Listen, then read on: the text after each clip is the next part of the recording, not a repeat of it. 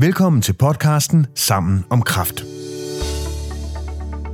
Immunterapi er et område med potentiale i kampen mod kræft. Specielt inden for de senere år, der er det bredt ud til øh, flere forskellige kræfttyper, og det bliver testet i mange forskellige sygdomsstadier og kombinationer. Blandt de førende forskere på området, der er der ret bred enighed. Immunterapien, den er simpelthen kommet for at blive. Men med et potentiale, som det der er i forbindelse med immunterapien, så følger der også en skyggeside. Og det er de immunrelaterede bivirkninger. I nogle tilfælde, der kan de være alvorlige. Og samtidig så kommer de også i utrolig mange forskellige afskygninger og med varierende hyppighed. Og det stiller rigtig store krav til både patient og til lægen. I det her modul af den immunonkologiske podcast, der vil vi se lidt nærmere på nogle af de bivirkninger, man kan opleve, når det handler om huden, om nervesystemet og om nyrerne. Det vil sige, hvad er de mest hyppige bivirkninger? Er skaderne midlertidige eller er de irreversible? Og hvad skal man være særlig opmærksom på, og hvornår skal man reagere? Hvordan takler man i virkeligheden den store informationsmængde, som mange patienter de dagligt eksponeres for? Henrik Schmidt, som introducerede os for immunonkologi, han er også med os i dag. Og i dag der er det så for at se på bivirkningerne relateret til netop huden, nervesystemet og nyrerne. Velkommen, Henrik. Jeg tænkte, Henrik, kunne vi starte med kroppens største organ, altså huden, som er en af de områder, hvor man ofte oplever bivirkninger fra immunterapi. Vil du ikke starte med at beskrive de mest hyppige hudbivirkninger, man kan opleve? Ja, den mest almindelige hudbivirkning, det er jo, at, at huden bliver tør, irriteret og klø. Altså det, vi sådan kan, bedst kan sammenligne med, det er sådan en slags eksemagtig hud. Og det kan være større eller mindre områder af huden, og det er jo netop udbredelsen på huden, som siger noget om øh, alvorligheden eller graden af, af de her bivirkninger. Så når vi nu skal informere vores patienter om immunterapien, så fylder det her øh, en, en pæn del, fordi de som sagt er forholdsvis hyppige. Og det vi altid plejer at sige, det er jo, at, at patienten skal være opmærksom på sin hud, skal, skal sørge for at pleje den. Det vil sige, at man bruger en god fugtighedscreme øh, dagligt, således at man tilføjer noget fugt til huden. Udover det at anvende fugtighedscreme, anbefaler vi også øh, nogle patienter brugen af det, der hedder livets olie, som er et kosttilskud med planteolier, som øh, tilføjer nogle af de her essentielle fedtsyre, som vi ikke selv kan lave i organismen. Og det er simpelthen ud fra en erfaring, vi har i klinikken igennem en del år, hvor vi har brugt netop det her øh, kosttilskud til patienter, som har udtalt tør, irriteret og kløende hud. Okay, men det er så ikke noget, du smører på huden, det er noget, du, du drikker? Eller? Ja, vi anbefaler, vi anbefaler det til patienter, som øh, for eksempel får kombinationsimmunterapi. Der, anbe, der anbefaler vi simpelthen at starte med det samtidig med, med behandlingen starter op. Og det er et øh, kosttilskud, man tager det simpelthen to spiseskefulde dagligt, og øh, kan i særlige tilfælde også øh, bruge det direkte på huden, altså man, man smører det på huden. Men, men typisk starter vi op med to spiseskefulde dagligt ved de her patienter, der får et kombinationsimmunterapi. For de enkeltstofimmunterapi, altså med en, øh, et PD-antistof, mm. så plejer vi ikke at anbefale at starte op med det. Der kommer det først ind, hvis patienten får, får hudirritation. Okay, og, og øh, hvordan er det, nu snakker du om kløe, øh, er, der, er, der sådan, er der også nogen, der får andet end kløe? Jamen typisk øh, ligner huden sådan en, en gang eksem. Ja. Øhm, hvis man har set børn med, med børneeksem, så, så ligner det faktisk meget den slags irriteret hud. Men patienterne kan også godt have kløe, uden at der er sådan typiske elementer på huden. Så det, det jeg oplever, det er, at det er en tørhed, det starter med. Og så kan der komme noget irritation og se i huden, altså typisk også fordi patienterne krasser i det. Ja, ja. Og øh, på det tidspunkt skal man i hvert fald øh, tænke på at, at prøve at anbefale patienterne at, at starte op med det her olie. Er der nogle sådan særlige steder på kroppen, øh, at, at udslættene typisk starter, eller udvikler det sig? Eller? Det, det, kan, det udvikler sig typisk på, på selve trunkus, men, men også ude på armene, og i nogle tilfælde også i ansigtet. Men, men der er ikke så noget rigtig typisk, altså det, det kan forekomme alle steder, okay. princippet. Er der, er der så noget, der er sådan særlig vanskeligt at behandle? Jamen altså, det kan jo brede sig og inddrage større hudområder og være voldsomt irriterende på grund af den her kløe her. Det der er vores erfaring er jo, at man kan øge den her mængde af, af kosttilskud, altså hvor man simpelthen tager to spiseskefuld mere, hvis ikke det har hjulpet inden for en lille uges tid, og så øge øh, indtil man, man opnår en effekt. Men, men antager de her bivirkninger en, en lidt for alvorlig grad, altså for stort hudområde, så anbefaler vi typisk, at man øh, bruger en steroidcreme og, og lindrer med på huden, eller decideret henviser patienterne til en hudlæge, hvor de kan øh, vurdere. Ja, ja. Hvad, hvad er det, der gør, at hudbivirkningerne er så hyppige? Hvad, altså, hvad er hudens immunologiske rolle? Jamen altså ligesom vi kan se, også kan se en, en række bivirkninger i tarmen, altså i form af diarré, så, så øh, tænker jeg jo, at det her det er jo fordi i, i vores hud og i vores tarm, der har vi jo langt de fleste af de her T-celler. Og øh, det er jo vores, huden er jo vores overflade udadtil, mm. og tarmen vores overflade indadtil. Så der er en, en naturlig immunitet her, som skal bekæmpe eventuelle indtrængende organismer, altså bakterier virus, som man kender det. Ja, ja. Så, så derfor er de massivt til stede i de her organer. Hvordan, kan man sige noget om, hvordan man behandler de forskellige hudbivirkninger egentlig? Ja, altså ved de, ved de lette grader øh, anbefaler vi jo netop... Altså, Som du sagde, livets olie. Livets olie ja. og... Og, og steroidcreme øh, ved det, der så er... Ved det, der bliver mere alvorligt, ja. ja. Og øh, bliver de skal vi sige, rigtig generende, øh, så er det jo typisk der, hvor, hvor det er en grad 3 eller 4, skal vi jo have patienterne til en hudlæge, ja. typisk. Ja. Og der vil vi typisk også starte op noget peroral øh, prednisolon. Ja. Og øh, der er jo nogle sjældnere, mere alvorlige hudreaktioner, som man skal være opmærksom på, men som jo netop er meget sjældne. Og det er jo nogle af de her kendte autoimmune bivirkninger eller øh, sygdomme i huden, som for eksempel det, der hedder pemphigus, som, som er en blæredannelse i huden, hvor, hvor der simpelthen sker en, en reaktion i, i huden mod, mod hudlagene. Og øh, det er noget, der skal behandles øh, her nu, øh, typisk med henvisning til hudlæge, som vil se på patienten, typisk til hudbiopsier, og så ellers starte prednisolonbehandling op. Kan du sige noget om, hvornår det er vigtigt øh, at få reageret? Ja, altså når vi snakker hudbivirkninger, ja. så er det øh, vigtigt at reagere, så snart patienten føler, at der er noget, der generer i huden. Fordi de kan jo ringe ind på vores telefonlinje og få øh, information eller råd, rådgivning om, hvad, hvordan de kan afhjælpe de her bivirkninger.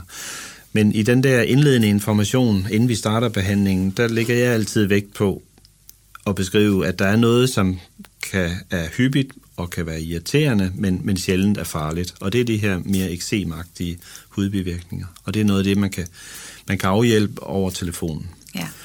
Og så er der den anden type bivirkning, hvor de skal reagere her nu. Og det er den type bivirkninger, hvor man, hvor man får blæredannelse i huden. Og det er typisk et udtryk for en mere alvorlig bivirkning.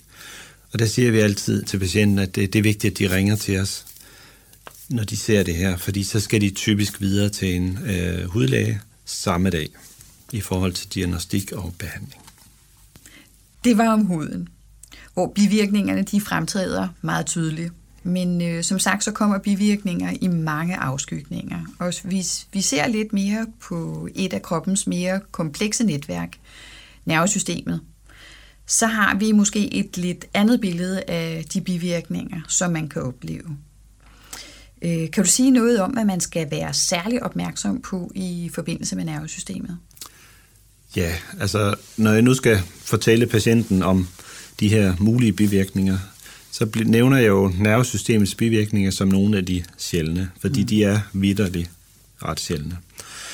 Og øh, det jeg typisk beskriver, at patienten skal være opmærksom på, det er jo det, at hvis de får føleforstyrrelser, altså hvor øh, følesansen ændres øh, på en arm, ben eller et sted på kroppen, eller de får decideret kraftnedsættelse, så skal de reagere og ringe til os øjeblikkeligt. Ja. Øhm, man kan sige, at, at øh, nogle af de øh, typiske øh, bivirkninger, man vil opleve i forbindelse med nervesystemet, kan jo måske også være ret uspecifikke. Øh, og det, det leder måske heller ikke i første omgang tankerne hen på, at det har noget med nervesystemet at gøre. Kan det forvirre det diagnostiske arbejde? Det kan det godt, men jeg vil sige, at, at de nervebivirkninger, vi, vi ser, der er det typisk de her sensoriske neuropatier, altså hvor, hvor der optræder føleforstyrrelser. Og jeg kan måske prøve at beskrive det ud fra en, en, en patient-case, som, øh, som jeg oplevede for ikke så længe siden. Det er en patient, som får øh, kombinationsimmunterapi for modmærkræft, og som efter sin første behandling kommer i øh, klinikken. Og øh, jeg kan allerede på gangen se, at hans, øh, hans evne til at gå, den er, den er påvirket. Han slinger noget og virker usikker i, i sin gang. Og øh, når han kommer ind, og jeg spørger lidt ud til, hvad, hvordan det er gået, og så bemærker han også, at der er så sket et eller andet med hans øh, balance. Mm. Og øh, jeg laver så en neurologisk undersøgelse af ham, og øh, kan se, at han har sådan lidt nedsat kraft i det, i det ene ben, øh, men også, at han ikke rigtig kan øh, balancere med lukkede øjne og, og samlede ben. Så, så jeg tænker, der er et eller andet helt galt med, med balancen her. Og min første tanke er jo, at øh, kan jeg vide, om den her patient har fået hjernemetastaser. Det er jo i hvert fald noget ja. af det, man, man skal tænke, ja. når man har en kræftsygdom. Og, og, og øh, det første naturlige at gøre her, det er selvfølgelig at få ham indlagt og få ham scannet. Så den her patient han bliver indlagt, og vi får lavet en MR-scanning af hans øh, hoved, men også af hele hans øh, ryg. Øh, og øh, den scanning, den viser ikke noget. Der er ikke noget tegn til metastasering i hjernen eller i rygsøjlen. Okay. Så det næste step, nu, nu skal man selvfølgelig på det her tidspunkt begynde at tænke på, kan det her være en bivirkning til behandlingen? Og øh, det næste vi gør, det er faktisk at sende ham op til neurologen øh, samme dag og få ham undersøgt der. Neurologen øh, kan jo nogle andre øh, håndgreb, og noget af det, de også gør, det er jo at få lavet en spinalpunktur, så man får set, om er der tumorceller i, eller er der øget proteinmængde i osv., så, så for at afklare, hvad, hvad det her det kan være. Samtidig får de også typisk lavet en nerveledningsundersøgelse, og i forhold til, er der nogle øh, sensoriske eller øh, motoriske påvirkninger. Og det viser sig så faktisk, at den her patient har udtalt øh, sensorisk neuropati i, i begge underben. Og det er så til trods for, at man faktisk ikke kunne se noget på MR-scanningen? Ja, man kunne ikke se noget som helst der. Nej. Men, men det viser i hvert fald, at hans øh, følesans øh, er, er væsentligt nedsat, og det forklarer jo så også, hvorfor han har det, som han har. Han har simpelthen ikke nogen ordentlig forbindelse til sine fødder, og på den måde får han ikke rigtig signaler tilbage om, hvor, hvor er fødderne i forhold til, til jorden, og det er derfor, han gik så, så usikkert. Så med det samme, og det er jo sådan set, så starter vi jo så en højdosis prednisolonbehandling op på den her patient. Og det bliver heldigvis øh, ret hurtigt bedre. Altså, vi kan allerede i løbet af få dage se, at, at, at det bliver bedre og bedre.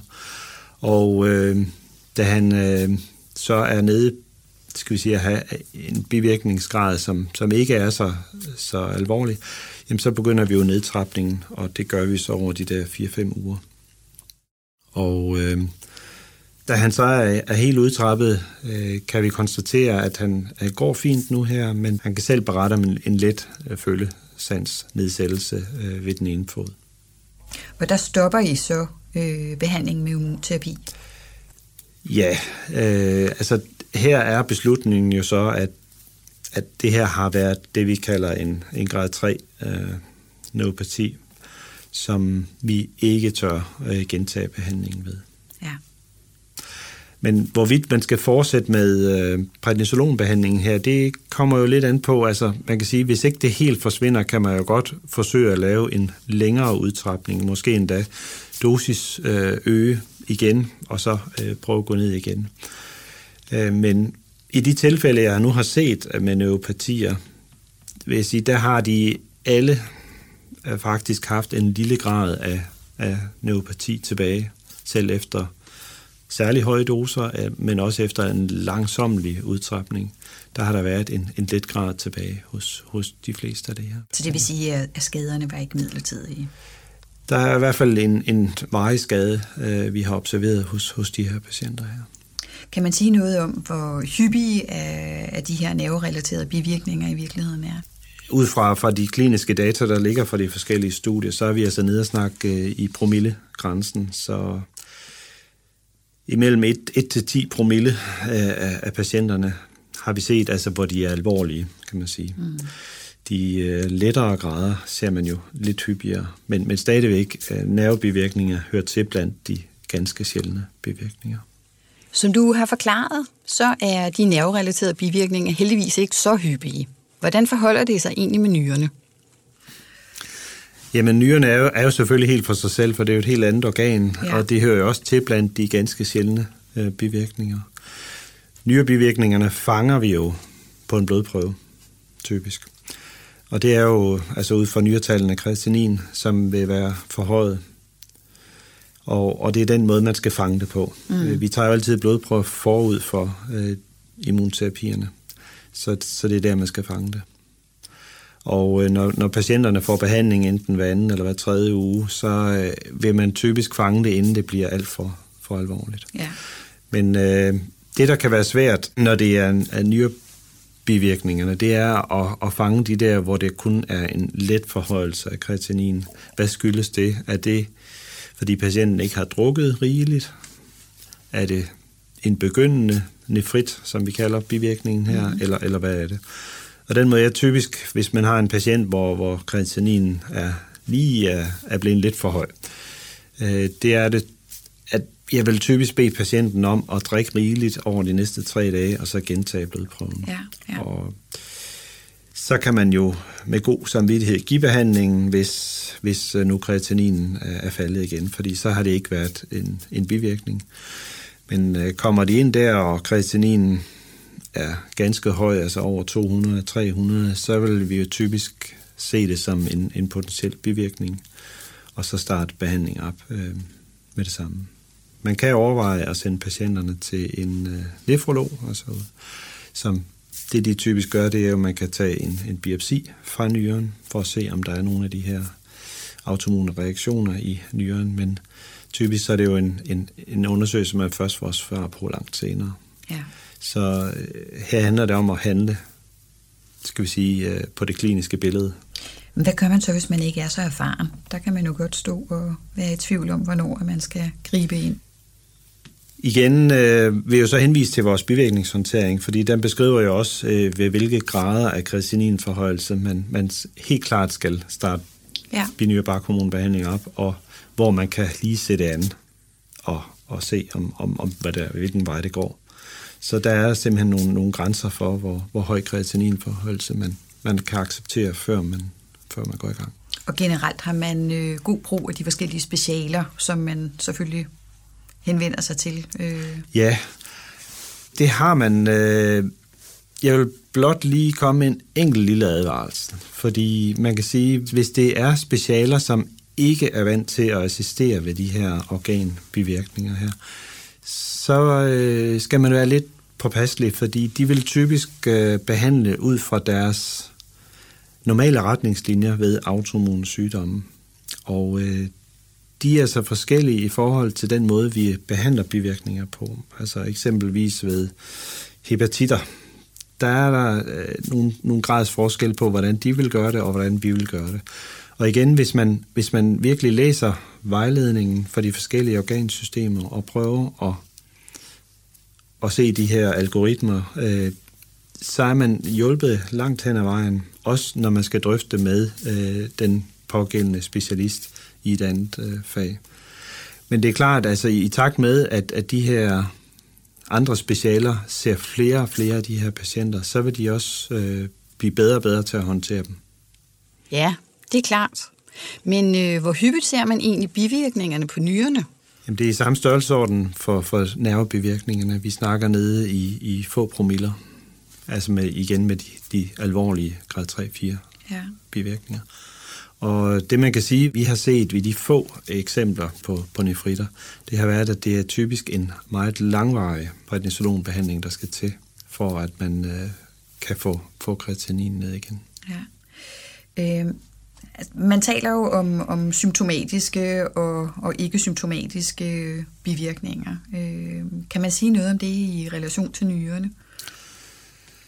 Ved de lettere grader af kreatininforholdelse er der jo ikke nogen symptomer. Nej. Men det er klart, at, at får man meget høje kreatinin-niveauer, som typisk svarer til, at, at, at nyren funktionen er, er gået ud, jamen så er der klart, så kommer der jo symptomer på det med tiden. Men det er altså ikke noget, der præsenterer sig sådan her og nu. Det er noget, der tager tid i forhold til, at uh, nyrefunktionen helt aftager. Og man skal helst fange de her patienter lang tid før. Ja. Så måling af kreatinin er jo selvfølgelig, hvad kan man det sige, er helt klart en, ja, det er en af de blodprøver, der altid skal tages i forhold til behandling. Det er også en af dem, der altid skal tages, hvis man har en patient med en uklar symptomatologi, øh, ja. man får indlagt, og hvor man ikke rigtig ved, hvad det drejer sig om. Tag alle de der blodprøver ved alle de her patienter, som får immunterapi, fordi bivirkningerne kan være svære at vurdere bare ud fra det kliniske billede. Ja. Det kræver rigtig meget erfaring. Tag de blodprøver, se hvad de viser, og handle efter det. Ja.